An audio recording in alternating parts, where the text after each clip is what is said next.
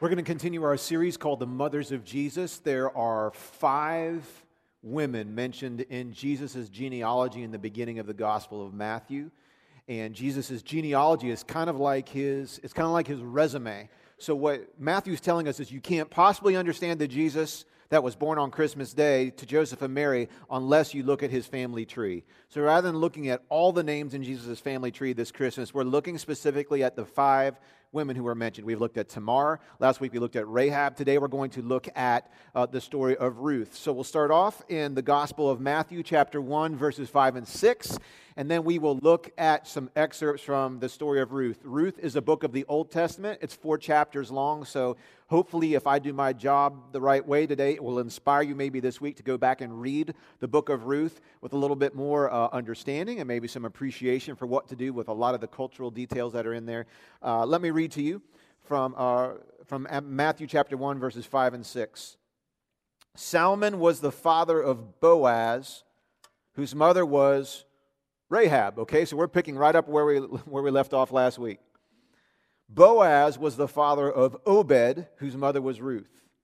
Now, some of these names may start to get familiar to you. Obed was the father of Jesse. Is that familiar? Okay. Jesse was the father of King David, of David and Goliath, also of David and Bathsheba, Uriah's, Uriah's wife. Um, We'll tackle that one next week. Uh, but but uh, so what we're going to look at, we're going to look at the story of David's great great grandmother today, Ruth. And this is part of connecting the family tree of Jesus. Uh, the story of Ruth really is about um, some issues that you probably have never thought about before issues like immigration, issues of uh, interracial marriage, issues of hopelessness, and redemption. That's really the whole story of Ruth. It's a story of immigration. There's actually two stories of foreign immigrants, two immigrations that happen in the story of Ruth. It is a story of interracial marriage. It is also a story of deep levels of hopelessness and economic um, poverty. And then it finally, it's a really kind of a heavy, dull, mundane, tough read until the last, the last section of the book. But that's really what's going on in Ruth. So let me give you the big idea and then some, a couple questions that we're going to try and tackle together this morning in varying degrees of detail. But at least these will be good study questions for you when you go back and read Ruth. You can fill in some more detail on your own. The big idea that I'm pulling out of, of this particular part of the Bible today is this unconditional, non exclusive love combined with powerful friendship are generally, not always, I know some of you are literalists and you're going to give me all the outliers and exceptions for this. You can hold your email. I'm just using the word generally. Okay? These are generally what cause people to be converted to Christianity, not simply sermons, programs, and presentations. Okay? Unconditional, non exclusive love. In other words, love that's shown to people that you're not obligated to love. Non exclusive, unconditional love and powerful friendship are generally two of the primary ingredients that cause somebody in your life who doesn't know Jesus to surrender their life to Him. It's not simply sermons, programs, and presentations, it's those things working together in a sense of credibility. Those other two things are what give you credibility non exclusive, unconditional love, and powerful friendship. That makes what you believe about God very credible. And those things make any presentation, any program, any sermon, any presentation of the gospel. That's what makes those things more powerful. Here's a couple of questions we want to examine today. Um, number one, what are the three stages in the story of Ruth? Number two, why did Naomi change her name from Naomi to Mara? Question number three, what is very unusual about Ruth's loyalty to Naomi? Question number four, what is the significance of a kinsman redeemer. We see that story in there, and then we'll give you a couple. Uh, uh, question number five How does the book of Ruth address those of us who feel as though life is tough, mundane, and absent of any sign of answered prayers? And then a couple concluding statements at the end. Um, question number one What are the three stages of the story of Ruth? Um, if you actually did some homework this week and you read the very beginning before the part, um, before the part that we're going to pick up here in a second, um, you would have gotten a lot. You would have gotten a lot of names and details that maybe in our modern reading missed out. Let me read some of it to you. Ruth chapter 1, I'll read verses 1 uh, I'll read verses 3 through 5, then verses 11 to 13, and finally verses 16 and 17. Then Elimelech died. Elimelech, backstory, Naomi's husband, okay? Elimelech died, and Naomi was left with her two sons. The two sons married Moabite women. One married a woman named Orpah, not Oprah, Orpah, okay? And the other married a woman named Ruth. But about 10 years later, both Mahlon and Chilion, these are the two sons, they both died. So here's what happens Naomi is married to a man named Elimelech. She has exactly two children. They're both boys, they both take Moabite names. And over the course of a decade, all three of the men in her life die. Okay? Then this left Naomi alone without her two sons or her husband. You might skip over that, but in Jewish world, that's like a death sentence. That's the worst possible situation any woman could find herself in. Too old to be remarried, too old to have children, nobody to provide for her living as, a, as an immigrant in a foreign country of Moab. But Naomi replied a few verses later. There's a, there's a little scene that happens in between here um, where where Naomi says to her two daughters in law, Stay here in Moab. I, am not going to burden you anymore. I'm going to go back home and live the rest of my life as a beggar. I'm going to move back to Israel. I'm going to go back to my hometown of Bethlehem. And Ruth says, Uh uh-uh, uh, i am going with you. Here's what Naomi says Why should you go with me? Can I still give birth to other sons who could grow up and be your husband? Of course not. My daughters, return to your own parents' homes, for I'm too old to get married again. And even if it were possible and I were to get married tonight and bear sons, then what? Are you going to wait for them to grow up and refuse to marry some other guy? Of course not, my daughters. Things are far more bitter for me. Bitter uh, is the Hebrew word mara. Things are far more mara for me than for you because the Lord Himself has raised His fist against me. Have you ever just been in a bad season of life and you were convinced that God just is raising His fist against you? This is exactly where Naomi was. And she's saying, here's this is an incredible thing she's saying. I want to plant a seed that I want to water in about five or six more minutes. Here's what Naomi is saying. Even though I need you, Ruth, to come with me and work and take care of me, even though you're pretty much all I have left, my life would be better for me if you came with me. Your life will be worse for you if you come with me. And I would rather you go back to your parents' house because if you stay here in Moab, Ruth, your life will be better and mine will be worse. If you come with me, my life will be better, but yours will be worse. And Ruth, your life is more, your needs are more important than mine. That's what she's saying to Ruth when she says, Don't come with me. Here's what Ruth says in return. You might have heard this in weddings, said in a different context. Ruth replied, Don't ask me to leave you and turn back. Wherever you go, I will go. Wherever you live, I will live.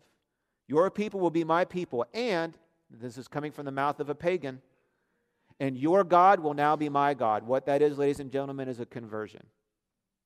She's saying, I don't want the gods of Moab anymore. I don't want the people of Moab anymore. I don't want to be with idol worshippers. I want to be with people who worship God like your God is. She says, Wherever you die, I will die, and there I will be buried. And this is where we usually stop in the weddings, but there's another sentence here. May the Lord punish me severely if I allow anything but death to separate us. Here's what she's saying. She's saying, Ruth is saying, I'm giving up my better life for a worse life. What immigrant do you know leaves their country in hope of a worse life? Many of you immigrated from another country to the United States many, many of you here in our congregation. And I've heard some of your stories. And one common thread runs through most of the stories that I've heard. You all came here thinking this would provide you better opportunities or advantages than what you had in your native country. Maybe better education, different work. You came here for different reasons. Most people you talk to, they, when they leave one country for another, it's because it's going to give them an opportunity to advance in life. Ruth is doing the exact opposite. If she stays in her country, she has advantages. If she leaves, she's going to be a racial outsider who the book of Deuteronomy says should be put to death by those people. She's going to take her very life in her own hands. She is going to have to deal with, with racial prejudice and violence, the possibility of rape or physical torture and abuse. She's going to be marginalized and set on the outside. She's going to have to risk going. If she goes out in public, she takes her life in her own hands to go back to Israel. And she says, I will choose that. She says, May God deal with me if anything except death separates us. She was preparing for the anything. This is a really, really, really heavy passage. So, so, what are the three stages of the story of Ruth? Really, you can just summarize it by the names. Stage one is pretty much Naomi's emptiness. That's what we see in the first part of the book, how empty Naomi was. The second scene you'll see is Ruth's courage. So you have Naomi's emptiness, and that sets up the second scene where we see how courageous Ruth was, which sets up the third scene for Boaz, the kinsman redeemer. So you have stage one, Naomi's emptiness, stage two, Ruth's courage, stage three, Boaz, the kinsman redeemer. So what's going on here? At the beginning of the book, Elimelech, Naomi's husband, married Naomi, and they had two sons, and they, they were living in Israel. Bethlehem to be specific. And they had land, and there was a famine that fell on the land. Backstory. In the book of Joshua, when the Israelites moved into the land and they conquered and they moved in the promised land that God said they were going to have, what God instructed them to do was to divide up all the land and assign every family a piece of land. Every family got land. And so Elimelech inherited land. He was given land by the Lord, and that's where he lived with his wife and with his two sons on the land that they owned. Well, when famine fell on the land, the land was not producing what it used to produce. And so, in Elimelech's mind, this was a zero sum game. I stay here with my family, endure this famine in the land that God gave us, and probably die because it's not going the way that I think it should go. Or I can sell my land, use that money to finance our relocation, and we can move to the land of the Moabites. Now, they don't worship our God, they worship other idols, they don't have the covenant, but, it, but from what I hear, the weather's good over there. And so basically, what he does is he gets to a point in life where he follows God, Elimelech follows God up until God isn't delivering what he thinks God should deliver, and then he cashes in and cashes out. Sells the land, takes the money, moves with Naomi and they moved to Moab. In fact, when we see the names of his two sons, those are not Israelite names, those are Moabite names. So the indication is that not only did Elimelech leave their land and leave their country and immigrate to the land of the Moabites, but he left his God as well and he thinks he's getting into a better situation. Why is he immigrating? Because he thinks weather's better, job opportunities better, land's better. So he sells the land that God gave him, takes the money, relocates, has two sons. So Elimelech, Naomi, and the two boys go to Moab, and the very thing they're running from is what they run into. They're, they find tragedy and poverty. Over a span of 10 years, first Elimelech dies, and then both boys die. Before the boys die, they marry two Moabite women, Ruth and Orpah.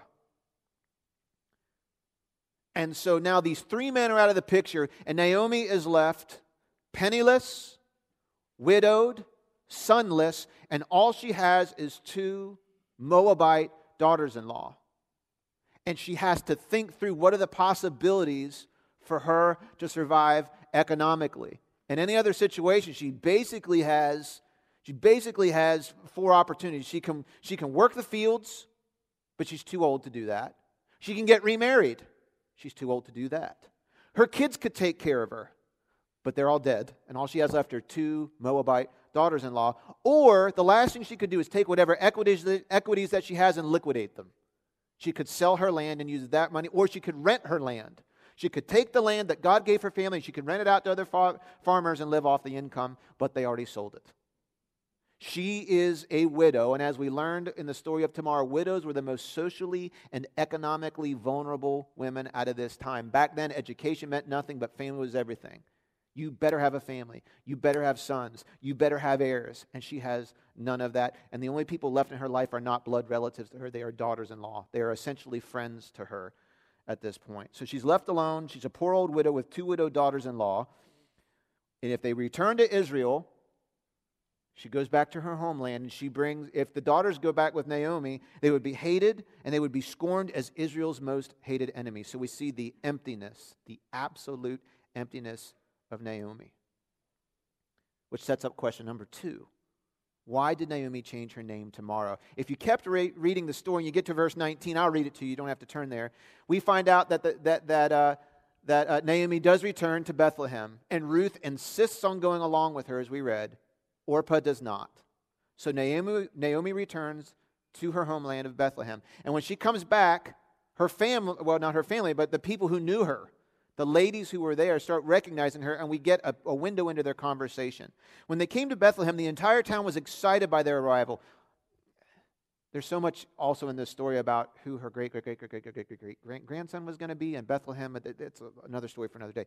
Um, when they came to Bethlehem, the entire town was excited by their arrival. Is it really Naomi? The women asked. They hadn't seen her in a while. And they hear that she's coming back. They didn't know if she was dead or gone or what had happened. She left for the Moabites, and here she comes back. Is it really Naomi? And here's what she says Don't call me Naomi. Instead, call me Mara, which means bitter. For the Almighty has made my life very bitter for me. I went away full, but the Lord has brought me home empty. Why call me Naomi when the Lord has caused me to suffer and the Almighty has sent such tragedy upon me? This is not a good bedtime story. This is really heavy. And you know what? To be fair, she had a pretty rough life. Some of you can identify with losing a spouse. Some of you can identify with losing children. It's not easy. You will ask the very, very same questions. You will wonder the very, very, very same things. You may draw some of the same conclusions that Naomi's drawing here. She's saying, Don't call me Naomi, call me bitter, because I was full and now I'm empty. Now, she's saying all this, mind you, while Ruth is standing right next to her. And isn't it amazing that we can get so consumed with how bad things are, we miss the blessing of God standing right next to us? More on that later. So this is this is that's why she she changes her name. But it's you know it, it sets up though it kind of it sets up this next part of the story, which is the courage. You now you really see the courage of Ruth. Because on the one hand, Naomi has been stripped of everything that's everything that's in her identity. She's been stripped of everything that's important. She's been stripped of her family. She's been stripped of her land. She has been stripped of her name. She's been stripped of all of it. But standing right next to her is Ruth. And you know, Ruth shouldn't be standing here for all intents and purposes. Naomi had, Naomi had already told her daughters in law, go back to your parents' home. You understand what widows did if they couldn't remarry, they didn't have kids, they were still young. You could still have a life, is what Naomi is saying. You can still have a life. Go back to your parents' home. Stay in Moab. You're a racial insider here. There's no persecution for you here. Surely some other young man will come along and marry you, and you can have kids and have the life you always dreamed. There's options for you here, there's financial security for you here. And Orpah says, You're right. Peace. She went, she left. Ruth says, Not so.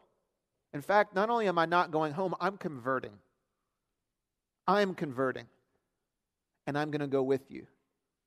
And what she's saying, she's actually writing her own, she's really writing her own death sentence because she realizes Naomi can't ever get her life back unless I throw mine away.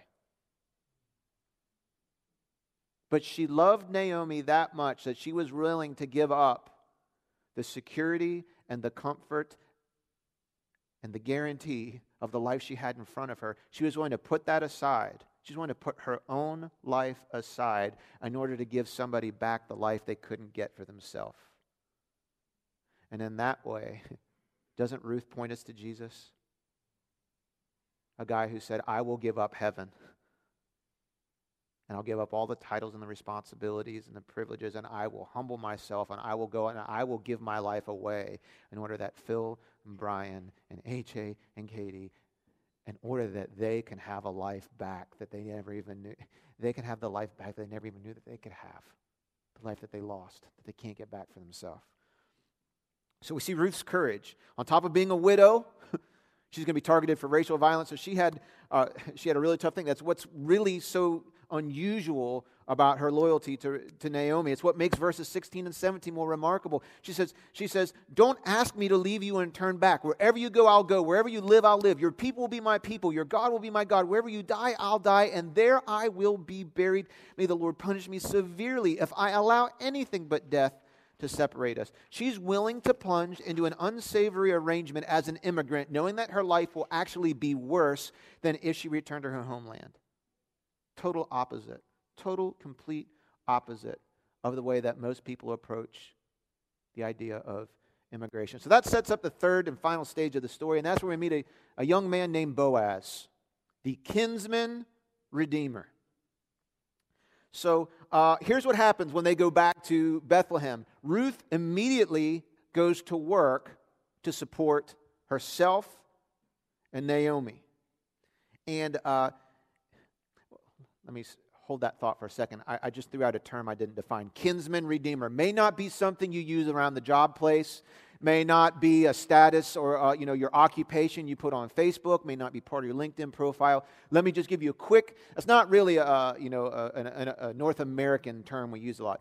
Kinsman redeemer. So there. Um, so I told you earlier when they moved into. I'm trying to give you the Reader's Digest version on this because I can really nerd out on this stuff. So as you well know, so I'm going to try and not do that. Um, so when the Israelites came into Israel in the book of Joshua, when they divided up the land, God gave every family a piece of land. Are you with me so far? Here was the thing God also, in his infinite wisdom, knew that that land probably wouldn't be in that family for eternity.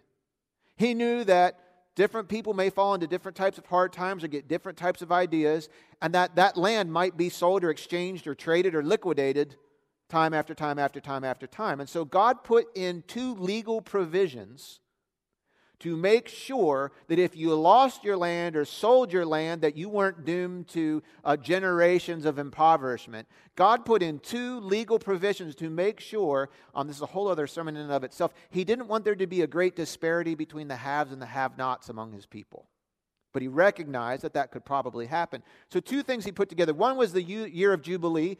Every 50th year, all the land went back to the heirs of the original family. It all went back.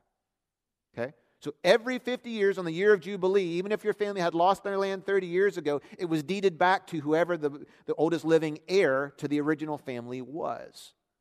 But 50 years is a long time to wait. So, there's a second legal provision. The other legal provision is that if you lost, sold, However, you don't have your family's land anymore. The kinsman redeemer could buy it back for you. So you didn't have to wait 50 years. The kinsman redeemer had to be a blood relative to you somehow, some way. They had to be willing to take on the debt and actually purchase it. And they had to make sure that there were actual living male heirs to the family so that it could stay in the family. What Ruth has no idea of is that there is a man living near where they settled by the name of Boaz who actually is somehow in the family tree a blood relative to Elimelech and Naomi. She doesn't have any idea.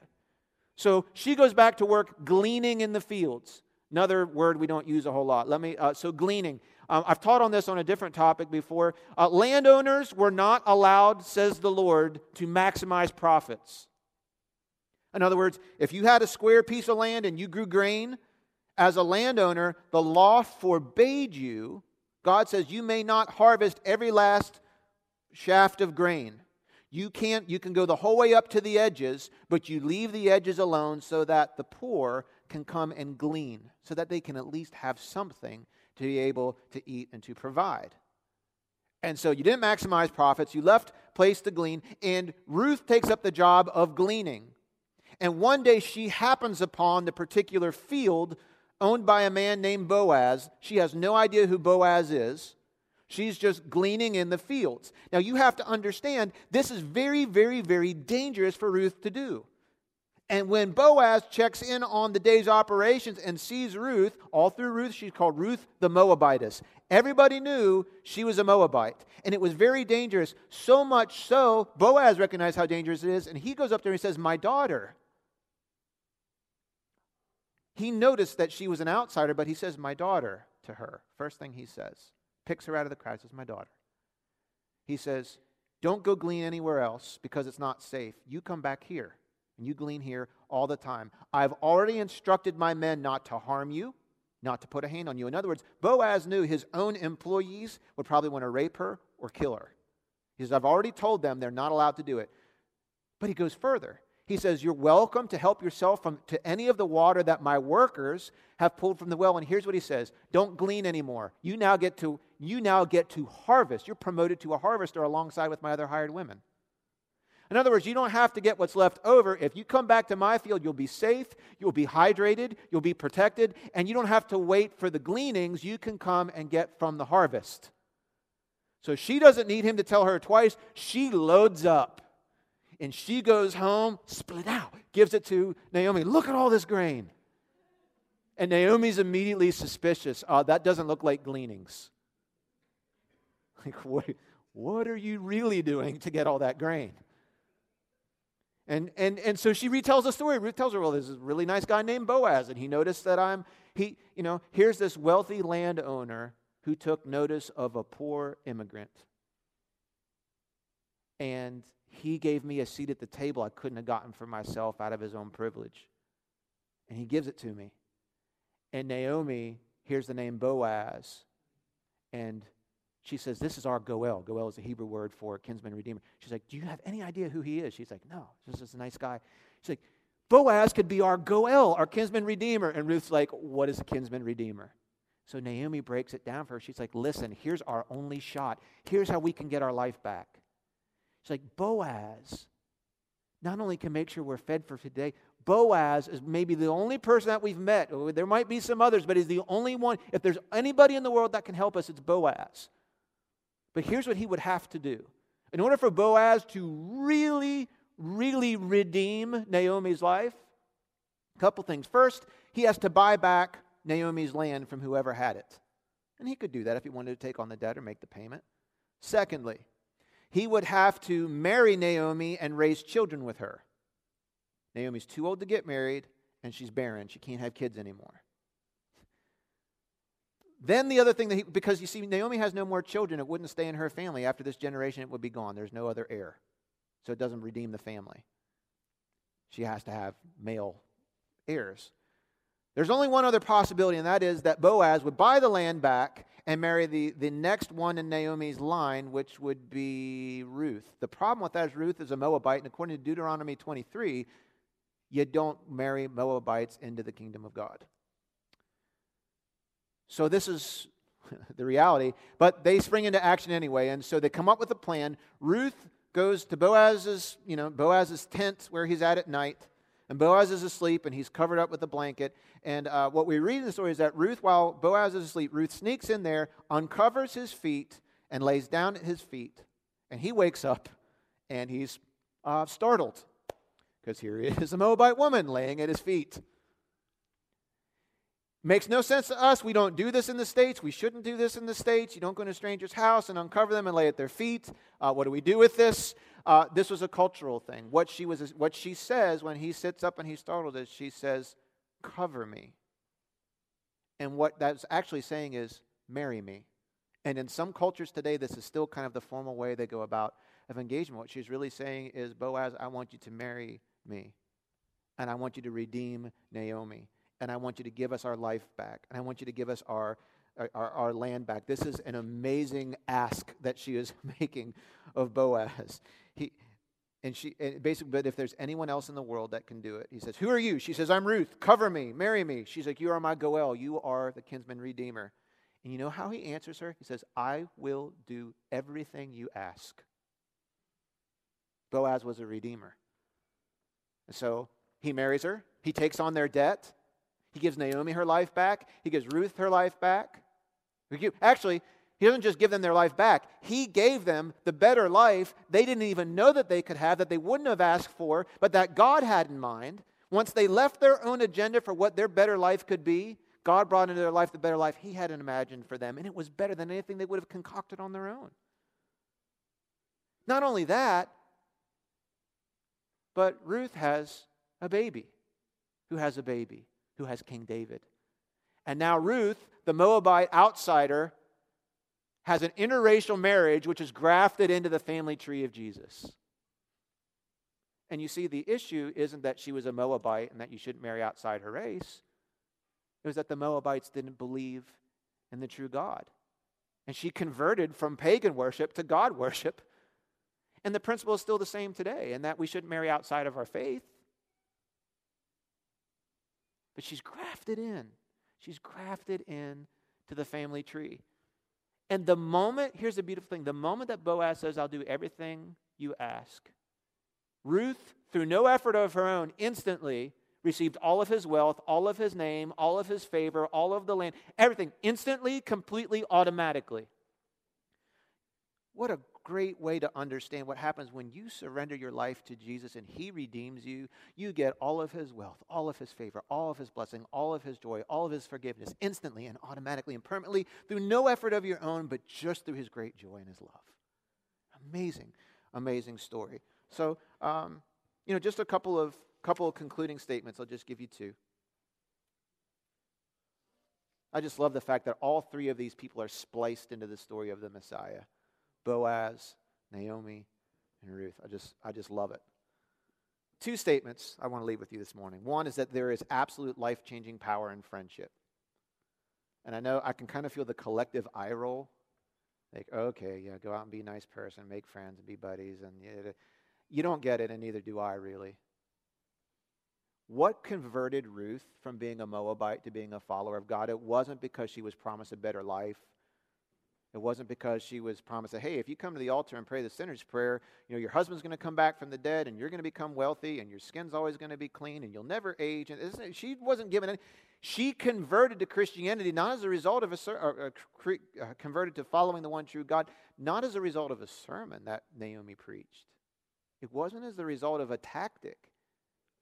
All we know about this conversion, what precipitated it, the thing, the conversation right before her conversion is this where Naomi basically says to Ruth, even though my life would be better if you threw yours away, your life would be better if you throw mine away, and your needs are more important than my needs. Naomi, out of a deep level of friendship and love for Ruth, sacrificially puts Ruth's needs above her own well being.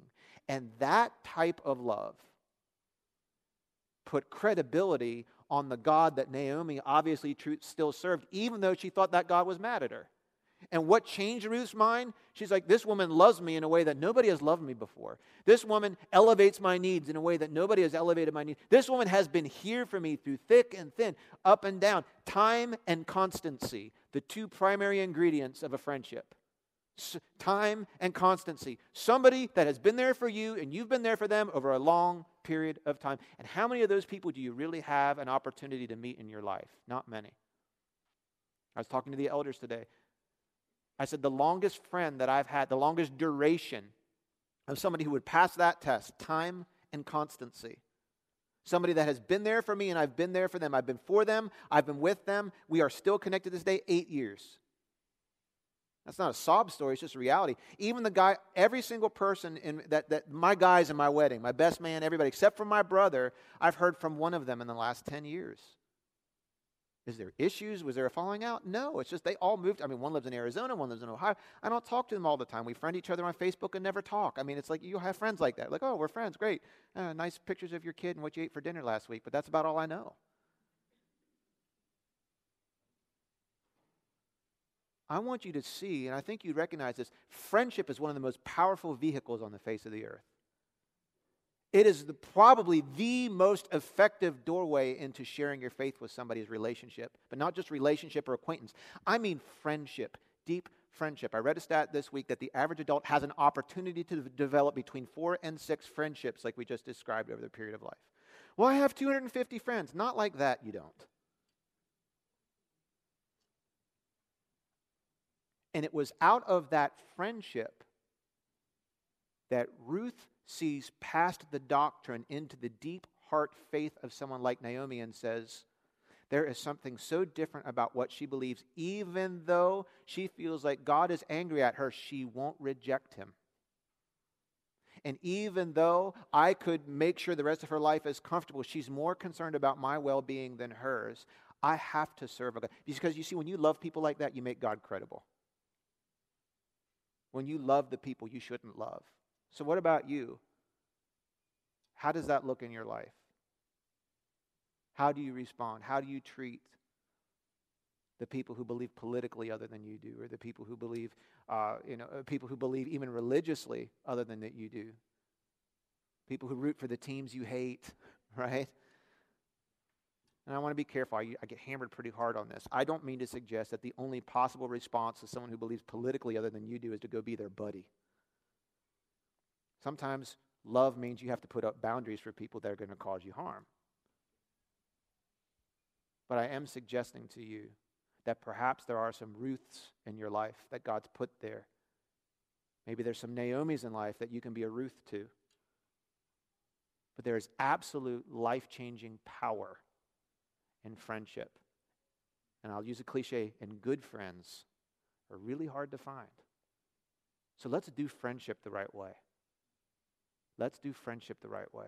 If you're just coming to this church and you just sit in a seat and you never open yourself up to get to know another human, human being, you're missing out on the traction you need to make it in life. God wired us to need that. I was talking with the elders beforehand. Men, especially, one of the, you know, men, especially, uh, for whatever reason, um, you know, you take friendship away.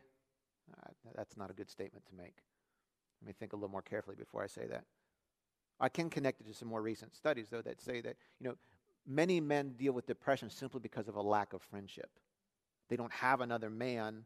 And men are kind of weird. Like we're not, men are not just going to go out and be like, you know what, I'm going to go make a friend today. And you stand next to someone in the hardware store and say, hey, let's be buddies. Well, that's not how we do things. In fact, we won't even admit we need friends, and we won't admit that we're lonely, and, and it'll come out sideways.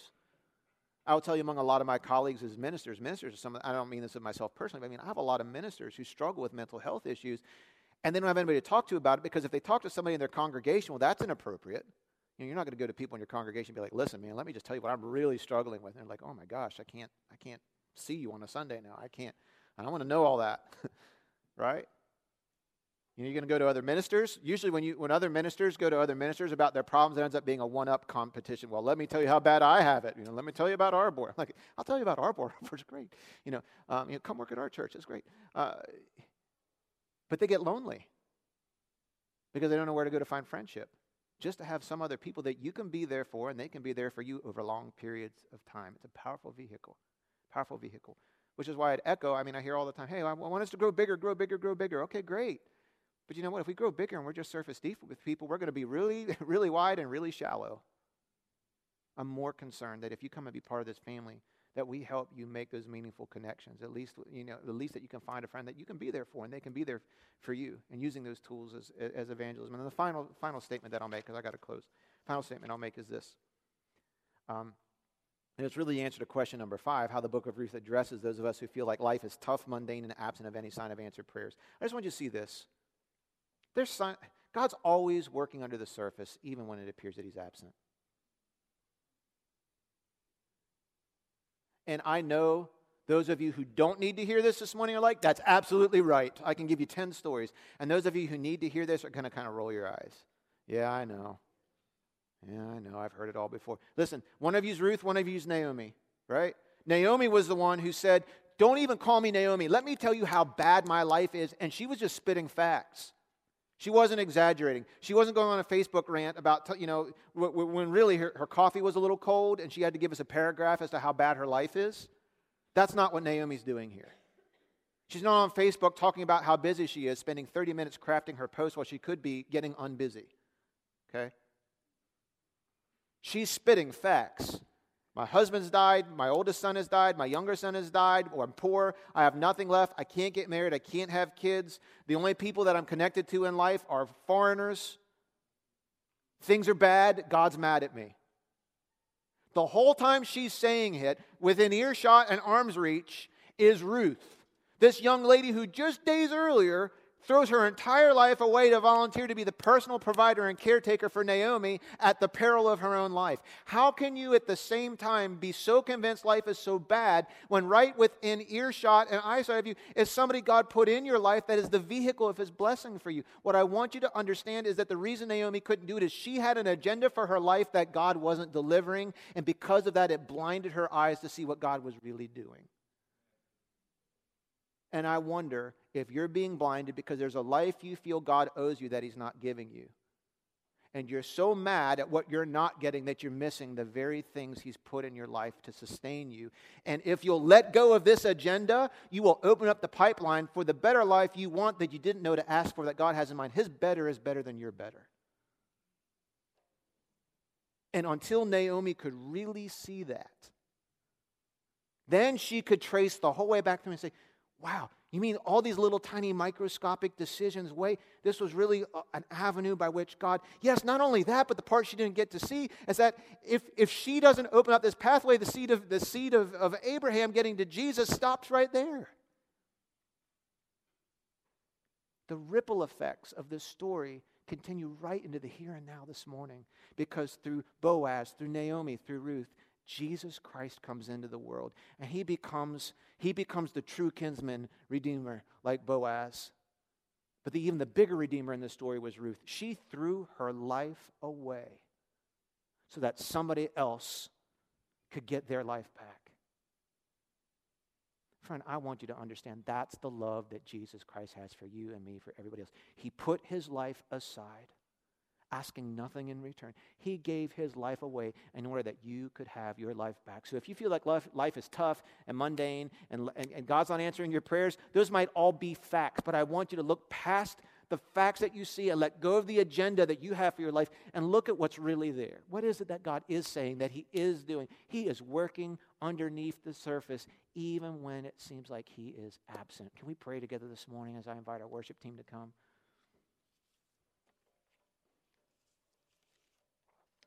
I want to give an opportunity for anybody who's here this morning or who's watching online or listening to our podcast to make a decision to surrender your life to Jesus, to convert.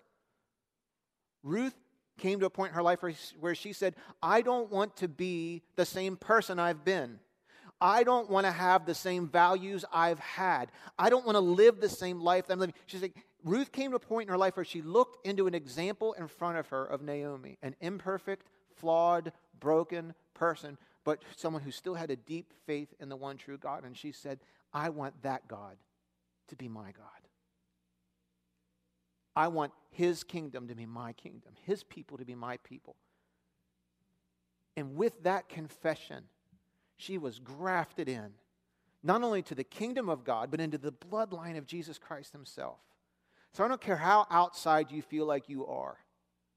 I want you to know that there is nothing in your life that would prohibit you from making a decision today to come into God's kingdom. The entryway is very simple admit, believe, choose. ABC. Admit that you've lived outside of God's kingdom and you're living life your own way. You've, you've sinned against God. Believe that Jesus is everything that the Bible tells us He is, the Son of God who lived a sinless life, who died on the cross as our substitute in our place for our sins, who rose again from the dead so that today we can be accepted by his Father based on Jesus' resume, not based on our resume. And finally, that you choose to surrender to his leadership. I will tell you, many people like the A and the B, but not so much the C. They can understand that there's something wrong with them. They understand deep down in their heart, hey, something is broken about the world that we live in. Why do we need laws? Why do we have wars? Why do we have, eh, why, why do people tilt towards evil? We, we get it. People can even get intellectually around that Jesus was all the things that we say that he is. But when it comes to surrendering your life to Jesus, I think we like to separate that. That's part of what you bring because you can't believe that he truly is the king and then think that following him is optional. That doesn't work. It means you don't really think he's the king. You're volunteering to come into a new kingdom with a new leader. And if you do that, he will enter your life, friend. He will enter your life immediately, completely, automatically. And if you want to pray that prayer with me this morning, let me pray a prayer that you can you can pray along with right wherever you are right now. Dear Jesus, I admit that I am a sinner, and I admit that I've been living my own life. I confess my belief in you as God's Son. I believe you died on the cross for my sins. I believe you rose from the dead. And I believe now that God will accept me based on your resume and your performance, not mine. I receive forgiveness from you today. And I thank you for lifting off of me all of the guilt and the weight of all of my past.